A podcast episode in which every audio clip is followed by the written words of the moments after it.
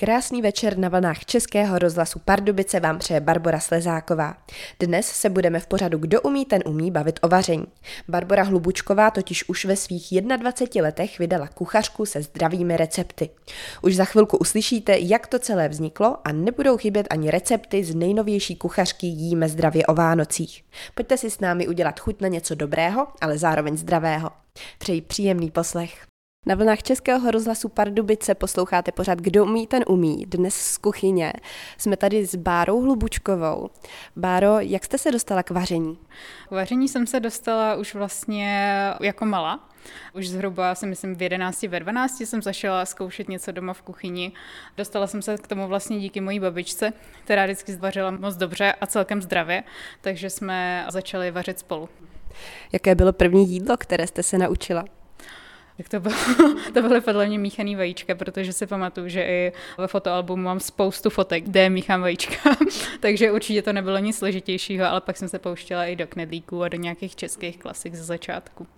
A vy jste se postupně vypracovala až k tomu, že jste sepsala vlastní kuchařskou knihu. To vám bylo kolik let? To bylo vlastně, my jsme první kuchařku vydali v roce 2017, takže mě bylo 21-22 let. Jak koncipujete tu vaši kuchařku? Ten náš koncept se vlastně vyvíjel od začátku, ale vlastně víme zdravě, jsme se snažili vždycky udělat ty recepty nějakým způsobem dostupný a zdravý. Takže jsme posledních pár let hledali kompromis, co to vlastně je. Takže ta kuchařka je koncipovaná z relativně dostupných surovin pro všechny věkové kategorie a koncipujeme ji ze zdravých jídel od snídaně přes obědy po svačiny. Vy jste říkala jíme zdravě, tak se jmenuje ta kuchařka? Ale tak se jmenuje vlastně celý projekt, na kterém právě nepracuji jenom já, ale spoustu dalších talentovaných lidí. Takže i vlastně ta první kuchařka nebyla úplně moje. Byla založená na konceptu, který jsem vlastně dala nějak dohromady. V té první kuchařce eh, jste tedy vymýšlela ty recepty vy a kdo vám ještě pomáhal? V první kuchařce jsem vymýšlela recepty já a náš kuchař Robert. To jsme byli vlastně všichni a pomáhala nám je testovat o, vlastně zakladatelé Pétě Nováka, mamka a, a celá jejich rodina. Takže to bylo takový klasický příběh startupu z garáže. A Péťa Novák to je kdo? Petr Novák je zakladatel Jíme zdravě, který vlastně založil celý ten projekt pár let zpátky. Spolu s vámi tedy? Spolu se mnou úplně ne, ale já jsem se přidala, přidala hnedka na začátku, protože ten původní projekt se vlastně jmenoval Fit recepty a byl zaměřený na trošičku jinou cílovou skupinu, byly to spíš fitness recepty, takže si jenom představte recepty z bílku, proteinu a, a tvarohu, takže jsme od toho vlastně odešli hnedka na začátku, co jsem přišla já. Takže ten nápad se nezrodil úplně přímo ve vaší hlavě? Uh, ne, vlastně byla to strašná souhra náhod. Já jsem i v té době studovala architekturu. Já jsem ani nechtěla nic takového dělat. Já jsem jenom na svém profilu sdílela zdraví recepty a Petr mě kontaktoval uh, s tím, že založil projekt Fit recepty a že by potřeboval pár receptů, takže si ode mě vzal pár receptů. Ale vlastně ta kategorie byla tak úspěšná, že zabila celý ten jeho projekt, když si to tak můžu říct. Když tak mě Petr opraví někde, jak to bylo. A, a vlastně jsme si řekli, že můžeme si založit svoji aplikaci jenom s receptama a vlastně první měsíc jsme měli x tisíc stažení, bylo to jako strašně úspěšný na českém trhu a, a od té doby jsme vlastně jenom rostli. Takže jsme byli jenom ve správný čas na správném místě a, a bylo to vlastně fakt jenom souhra náhod. A vy jste se skutečně velice rozrostli. Kolik kuchařek už jste vydali? Já občas ani nevím, ale myslím si, eh, já teďka teda se ještě kouknu tady do naší poslední, abych nekecala. 15. publikaci. A ta poslední, tu tady máme před sebou, jmenuje se Jíme zdravě o Vánocích. Co tam můžeme najít? Je to vlastně už náš druhý vánoční speciál. Tenhle je trošičku víc nabitý recepty. Jsou to recepty na klasické české Vánoce. Je tam přes, myslím, že přes 70 receptů na cukroví, na různé saláty, řízky. A vše jsou takové zdravější varianty. A všechno je vlastně zdravější varianta z dostupných surovin, takže jsme mysleli na to, co vlastně Češi opravdu o Vánocích vaří. Není tam třeba tolik kapra, protože za stolik lidí kapra nejí. Víme, že naši zákazníci mají strašně rádi lososa, takže tam mají i třeba pro někoho, kdo eh, hledá alternativu mezi kaprem a řízkem, tak si může udělat lososa, i když chápu, že to není úplně česká surovina, ale je tam prostě mix všeho, že každý si tam najde svoje. I vlastně vegani a vegetariáni a lidi, co nemůžou lepek, taky pro ně jsme připravili alternativu cukroví. No a my si některé z těch cukroví už za chvilku tady zkusíme uvařit, nebo ono vlastně nejsou vařené ani pečené, takže zkrátka připravit, tak poslouchejte dál Český rozhlas Pardubice a všechno se dozvíte. Na Českém rozhlasu Pardubice posloucháte pořád Kdo umí, ten umí. Dnes se tu bavíme o zdravé kuchařce, Jíme zdravě se jmenuje. Jsme tu s eh, její zakladatelkou Barborou Hlubučkovou. Baro, v té kuchařce je napsáno, že vznikla na několika místech. Jak to? Kuchařka opravdu vznikla na několika místech, protože my vlastně, když jsme ten projekt založili, tak jsme každý bydlel na jiném místě a dokonce i v jiném státě. Takže při tvorbě první kuchařky se kuchařka fotila u Barči Lundgren v Praze, vytvářela se v Dánsku a testovala se v Českých Budějovicích. Bylo to vlastně na takovýhle trošičku delší trase, ale protože jsme byli všichni studenti na různých místech, takže jsme to museli nějak zvládnout a, a zvládli jsme to, ale museli jsme ji dávat dohromady vlastně na dálku. Vy jste všichni byli velice mladí, sama říkáte, že jste byli studenti. Jaký tam byl věkový průměr? Věkový průměr byl 21-22 let, myslím všem. Už v takhle nízkém věku jste zvládli založit kuchařku, která je dnes velice úspěšná. Mm-hmm. Já si myslím, že i ten mladý věk vlastně pomohl tomu, že jsme se ničeho nebáli. Asi kdyby jsme to zkoušeli později, tak by nás od toho někdo odradil. A mm, vlastně to byla taky další souhra náhod, že já si pamatuju, že Petr ani nechtěl vydávat kuchařku a pak jsme se vlastně bavili o tom, že si ji můžeme vydat sami a že to můžeme zkusit a jaký to vlastně bude. Což vlastně nastartovalo i vlnu vydávání v České republice i u ostatních projektů, že to vlastně není nemožný si vydat knížku nebo kuchařku na vlastní náklady. Normálně se to dělá tak, že požádáte nějaké nakladatelství, které vám na to přispěje peníze, ale vy jste si to zkrátka všechno udělali, jak říkáte, na své náklady. No ne úplně na naše náklady, my jsme si vlastně otestovali ten zájem před prodejem. Takže my jsme vlastně tu kuchařku už měli připravenou do tisku, ale ten tisk je samozřejmě na tom ten nejdražší část. Takže jsme udělali předprodej kuchařky, nazbírali jsme peníze a pak jsme vlastně tu kuchařku teprve odesílali, což je i takový udržitelný způsob vůbec vedení té firmy. A vy jste říkala, že jste tím inspirovali i další projekty? Tuším, že ano, že Petr vlastně pomáhá i dalším projektům nějak takhle vzniknout, ale nevím upřímně zase, abych nelhala, ale vím, že pak už víc lidí bylo jako sebevědomějších to zkusit, když viděli, že to vlastně jde. No a kde se vzalo to Dánsko v té kuchařce?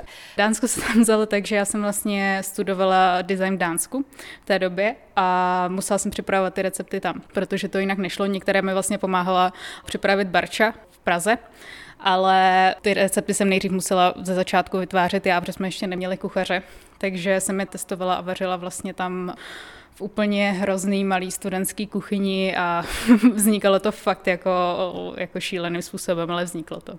Takže vy jste se v Dánsku rozhodla, že uděláte kuchařku. V Dánsku jsme se všichni vlastně rozhodli, že uděláme kuchařku. Přesně tak.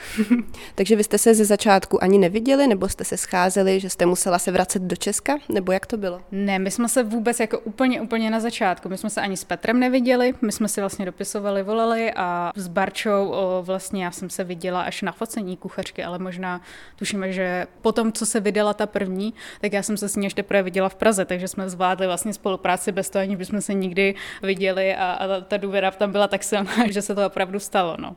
Jak dlouho trval vznik té kuchařky? Ona se vlastně vydala ze receptů, které už byly pár měsíců na webu, takže vznik kuchařky trval podle mě tak půl roku od prvotního nápadu do vydání, ale teď už to je trošičku rychlejší proces, protože je nás na to mnohem víc. Ale i ten půl rok mně přijde docela málo na to, že jste vlastně ani jeden nevěděli pořádně, jak na to neměli jste předchozí zkušenosti. Já si myslím, že hodně pomohlo, že jsme byli všichni strašně ambiciozní a strašně jsme to chtěli vydat a fakt jako nám pomohla i ta mladistva jako energie do toho, že jsme do toho dali všechno, co jsme vlastně měli. Takže i když jsme studovali, tak prostě po škole jsme neřešili nic jiného než recepty, focení a vydávání knížky a všichni se do toho zapojili takovým způsobem. A ono, když jsme viděli ten finální produkt jako tu vydanou kuchařku, což je něco pro nás bylo nepředstavitelné, že budeme do knihkupectví a uvidíme tam naše jméno nebo náš produkt, tak vlastně ta představa nás tak strašně hezky hnala že potom ani podle mě nevnímáte, že jste unavený nebo že, že něco nejde podle představ, takže my jsme jenom šli, dokud to nebylo hotové a, a vydali jsme. V pořadu Kdo umí, ten umí dnes slyšíte o vzniku kuchařky Jíme zdravě. Jsem tu s jednou ze zakladatelek Barbarou Hlubučkovou, která vymyslela recepty do prvního dílu této kuchařky. Jak vznikly tyto recepty? Úplně prvotní recepty vlastně vznikly tak, že já recepty, které už jsem uměla, tak jsem si převařila do trošičku zdravější varianty, protože jsem měla období, kdy jsem na to opravdu dávala důraz a počítala jsem si každou kalorii a prostě vážila jsem si všechno. Takže pro mě bylo nejjednodušší vzít recepty, které už mám a udělat je ze surovin, které jsou pro mě dostupné.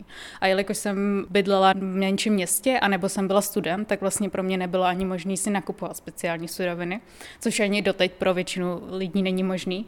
Takže tak vlastně vznikla většina receptů, anebo pak hodně receptů vlastně vznikla i díky dalším lidem, kteří se do toho projektu přidali, protože tady máme hodně mezinárodních lidí, takže máme nějaký dánský recepty, bulharský recepty a, a bereme inspiraci všude, kde se dá.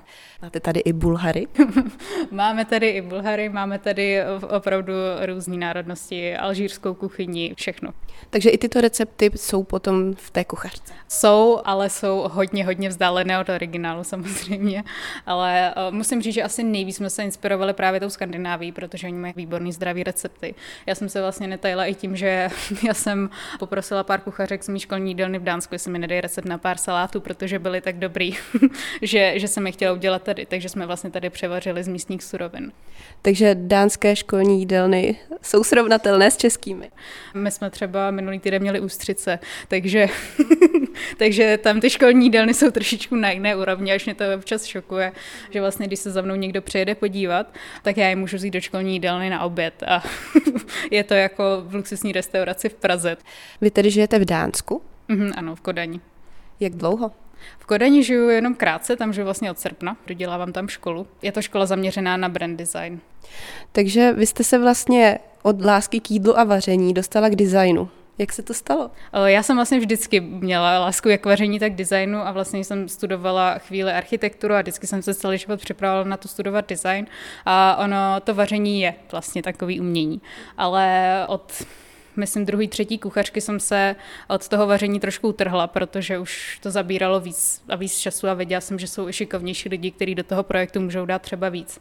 Takže teď už máme kuchaře, který to opravdu vystudovali a který mají lepší recepty nebo třeba i lepší inspiraci ale přesto ty první recepty jste tedy tvořila vy a z takových tedy dostupných surovin, aby to bylo jednoduché. Daří se to stále dodržovat i v těch dalších dílech kuchařek? No, nedaří se to dodržovat všude, protože jako jsme se eh, hledali jako lidi, tak jsme se hledali i jako projekt, že jsme vlastně nevěděli, co od toho projektu chceme. Eh, my jsme se furt snažili, aby to bylo dostupné pro všechny, ale ono pro nás bylo strašně těžko uchopitelné, co je vlastně dostupné pro všechny. Takže v některých těch kuchařkách vlastně my, jak máme strašně širokou škálu těch prostě zákazníků, tak bylo hrozně těžký pro nás fakt ten projekt za začátku uchopit. Takže až vlastně teď jsme se zase vrátili zpátky k těm prvotním kuchařkám, které byly vlastně nejúspěšnější, ale máme tam i kuchařky, které jsou třeba trošičku složitější, nebo kuchařky, které jsou zaměřené pro lidi, kteří si opravdu chtějí hlídat uh, svůj příjem celý týden. Poslední kuchařka byla tedy Jíme zdravě o Vánocích, ve které najdeme vánoční recepty a my už si za chvilku zkusíme uvařit co? Budou to nepečené bananové kuličky. Dnes vysíláme z kuchyně pořad Kdo umí, ten umí. A s Barbarou Hlubučkovou se teď chystáme tady připravit nepečené banánové kuličky. Jak dlouho by nám to mělo zabrat? Mělo by nám to zabrat opravdu jen chvilku, podle mě tak pět minut. No tak jdeme na to. Jaký bude první krok? Prvně si oloupeme banány. Kolik máme banánů a na jaké množství? Dva menší a nebo jeden větší. A kolik potom bude kuliček? Kuliček bude 15 zhruba. Tak máme oloupané dva menší banány. A teď ho rozmačkáme vidličkou. Tak banán mačkáme, dokud nám nevznikne takové pyré. Co do toho potom přidáme? Potom přidáme ovesné vločky, kokosový olej, jednu říci třtinového cukru a jednu říci holandského kaká. A kolik těch vloček? Vloček stačí 100 gramů a zhruba dvě lžíce toho kokosového oleje. Tak ovesné vločky rozděláme. A ovesné vločky by měly být takové ty namleté. Měly by být jemné. Určitě to bude i z těch celých, ale myslím si, že se to bude potom trošku hůř trávit, takže bych zkusila jemné. Tak zamícháme vločky. Já tady mezi tím připravím kokosový olej. Ten by měl být tady v tuhém stavu? Ano. Co když doma máme rozteklý kokosový olej, vadí to hodně? Myslím si, že to určitě nevadí. Tuhý by měl být proto, aby se ty kuličky daly tvarovat, ale zase se to hůře zapracovává do toho těsta. Jak dlouho tyto kuličky vydrží? Tyhle kuličky, vlastně, jak je tam ten banán, který docela hnědne, tak vydrží maximálně dva až tři dny, takže bych je dělala jako takovou rychlovku klidně chvíli před Vánocema nebo než přijde návštěva. Tak nám se tady mezi tím podařilo zapracovat do banánu a ovesných vloček kokosový olej. Teď tam přidáme co? E, třtinový cukr, ale upřímně to jde vlastně i bez něj, protože ten banán je dost sladký. A nebo by se dala dát nějaká náhražka místo cukru? Určitě, určitě nahrazovat se může u nás téměř cokoliv. Takže místo třtinového cukru, kdo nemůže ty klasická sledidla, tak klidně xylitol, stévy nebo klidně med, cokoliv. Tak a poslední složkou bude holandské kakao, jedna lžíce. Jen teda vlastně i to kakao se může vynechat a může to být tam takové klasické světlé kuličky, takže kdo nemá doma kakao nebo ho spotřeboval na ostatní cukroví, tak to dej bez ní. Ale s tím kakaem to chytne takovou hezky hnědou barvu. Mm-hmm. Tak já ještě jednou připomenu.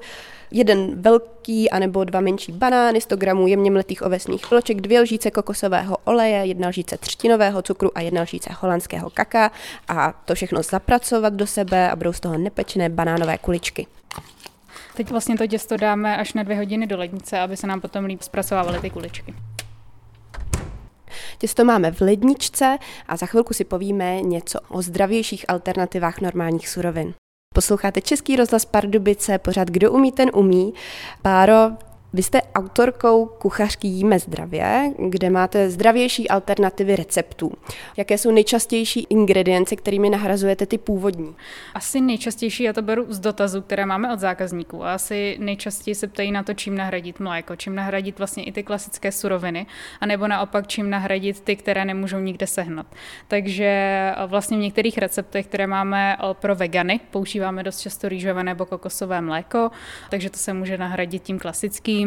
Nejvíce se u nás vlastně nahrazují sladidla což se občas naši zákazníci trošku bojí, protože chápu, že všichni chtějí dodržovat stoprocentně celý recept, ale občas to nejde, takže nikdo se nemusí bát vyměnit mezatřtinový cukr nebo vajíčko za čia semínka s vodou. Vajíčko lze nahradit čia semínky s vodou? O, přesně tak, u hodně receptů, jako samozřejmě ne u míchaných vajíček úplně, ale když pečete třeba banánový chléb, jenom potřebujete, aby to těsto prostě něco spojilo a nemáte vajíčko a, a zrovna Takhle, asi to není klasický případ, že nemáte vajíčka, ale čia semínka, ale může se to stát, když máte zdravou kuchyni. Vy jste říkala, že tam máte tedy i recepty pro vegany. Tam tedy, pokud třeba ten recept zrovna není veganský, tak stačí to kravské mléko nebo kravský produkt vyměnit za nějaký rostlinný. Přesně, tak my vlastně u těch veganských receptů, tím, že je označovaný jako veganský, tak zas tolikrát třeba do závorky u ingrediencí nepřidáváme, že můžete nahradit kravským, protože zase nechceme urazit vegana, který by si ten recept četl, ale určitě se všechno dá ve stejném poměru nahradit. A vlastně ve většině kuchařek máme i nahrazovací tabulku, anebo alternativu v závorkách v typu, anebo ve hvězdíce pod receptem. Potom jsme tedy už tady před chvilkou nakousli sladidla. Jaké je podle vás nejlepší sladidlo, takové nejzdravější? Ježíš, že se úplně bojím odpovědět, protože no, uh, já nesledím upřímně vůbec. Já nepoužívám moc sledidla a když používám sledidla, tak je to stévě. A nejlepší sledidla. My používáme třtínový cukr a med v omezeném množství, protože je nejdostupnější. Ale neznamená to, že ve větším množství je to sledidlo zdravé nebo prospěšné tělu. Takže já se nějak to snažím té eh, odpovědi vyhnout, protože podle mě neexistuje správná odpověď a každému funguje úplně něco jiného. A ohledně té stévě, v jakém skupenství nebo v jakém stavu tu stévii přidáváte? Upřímně úplně nejlepší je čerstvá rostlina, ale dají se sehnat už i kvalitní tekutá sledidla. Takže nejlépe použít stévy, můžeme použít med nebo třtinový cukr. Je to všechno lepší než klasický cukr? Určitě. Zase je to pořád cukr. Je jedno, jestli bílý nebo třtinový. My používáme třtinový hlavně proto, že se vlastně lépe rozpouští. Ne protože by byl od zase tolik zdravější než ten rafinovaný. No a pak tady máme taky takovou kapitolku a to jsou mouky. Všimla jsem si, že ve vašich receptech jsou často bezlepkové pokrmy, ale mouka v nich přece jen je. Tak co to je za typ mouky? My vlastně jsme omezili používání bezlepkových muk už jenom na pohankovou nebo rýžovou, protože jsou vlastně finančně i místně nejdostupnější, takže většinou používáme tyhle dvě, anebo bezlepkové ovesné vločky. A ta rýžová mouka, vlastně z čeho se skládá? To je mouka z rýže, ale má trošičku vlastně takovou zvláštní škrobovitou konzistenci. Takže většinou se z ní nedá dělat stoprocentně jeden pokrm. Takže většinou se do něčeho míchá nebo se z ní dají dělat třeba rýžové palačinky. Ale dost často ji vlastně podpoříme třeba tou pohankovou, která vlastně už teď naštěstí už jsou v Čechách tak dobré pohankové mouky, že skoro jako chutí a konzistencí nerozeznáte od klasických pšeničných mouk. Poté tu máme také různé celozrné mouky a tak dále. Jaký na to máte názor? My vlastně používáme už taky jenom jednu, aby jsme ty recepty co nejvíc jednodušili, protože většina receptů se dá vlastně připravit celozrné špaldové mouky hladké. Takže vlastně my používáme skoro jenom tu. Pokud třeba neděláme něco z žitné mouky, pak používáme chlebovou žitnou nebo jinou žitnou, ale snažíme se právě ty zákazníky tolik nemásit, jakož každý mlín mele trošičku jinak, každá značka má trošičku jinou konzistenci a i občas teda se liší i názvy těch produktů. A v čem je tahle špaldová lepší než klasická mouka? Vlastně špaldová mouka, špalda je pšenice, ale je to jakoby původní nemodifikovaná pšenice, takže je trošičku zdravější a, a zdravější celozrná, jelikož tam jsou navíc zrna s vlákninou a s vitamíny. A jak je na tom cenově oproti klasické mouce?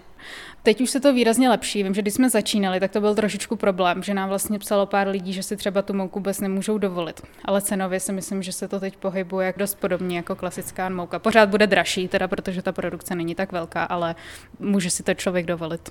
Takže pokud člověk i má nějaké své už recepty, které používá, tak nemusí si zkrátka hledat nějaké zdravé recepty, může použít normální recept, akorát jednotlivé suroviny zaměnit za ty zdravější. Přesně tak. My jsme vlastně na tohle i návod tak nějak popsali v naší předchozí kuchařce, která byla zaměřená jenom na zdravé pečení, kde jsme vlastně přesně tohle udávali za příklad. Teď si vezmu svoje vlastní recepty a jenom si je převaří, protože to není zas tak složité a stačí se držet konzistence toho receptu a prostě přidávat sypké a tekuté suroviny, dokud nevytvoříme jakési těsto. Takže trošičku pokus omyl, ale tady se převařit téměř všechny recepty. No a mezi tím, co my si tady povídáme o alternativách surovin, tak nám už stihlo stuhnout naše těsto na nepečené banánové kuličky a už za chvilku se dozvíte, milí posluchači, jaký je výsledek, jak nám budou chutnat. Kdo umí, ten umí, posloucháte dnes z kuchyně s Bárou Hlubučkovou smetu a vyndáváme právě z lednice těsto na nepečené banánové kuličky, které se nám dvě hodiny odleželo v lednici a my teďka jdeme tvořit ty kuličky. Potřebujeme na to něco speciálního? Potřebujeme čisté ruce a nějaký talíř, kam kuličky budeme pokládat, anebo misku zavíratelnou. Tak, jdeme si umít ruce. Pára nabírá kousek těsta. Jak velké by ty kuličky měly být? Tak nějak, já si myslím, že budou mít v průměru tak maximálně 2 cm, aby byly pořád poživatelné. Ale vlastně velikost si může každý zvolit podle své chutě. Ano, jestli někdo chce jednu velkou kuličku, tak, tak může. Dá to méně práce určitě. určitě.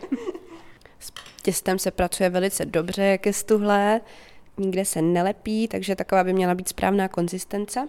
A předpokládám, že ty hotové kuličky by se měly skladovat v lednici nebo v chladu. Nejlépe opravdu v lednici, protože ten banán toho moc nevydrží ani vlastně na chladném místě. V čem je tento recept zdravější než nějaké, dejme tomu, jiné vánoční kuličky, které se dělají? Ježíš tak asi ve všem zrovna tenhle, protože když si přečtete ty klasické recepty, kde máte tuny moučkového cukru, bílé mouky a másla, tak tady my vlastně používáme jenom část tuku kokosového. Vlastně máme i bezlepkové ovesné vločky, takže to bezlepkové bude se to líp trávit.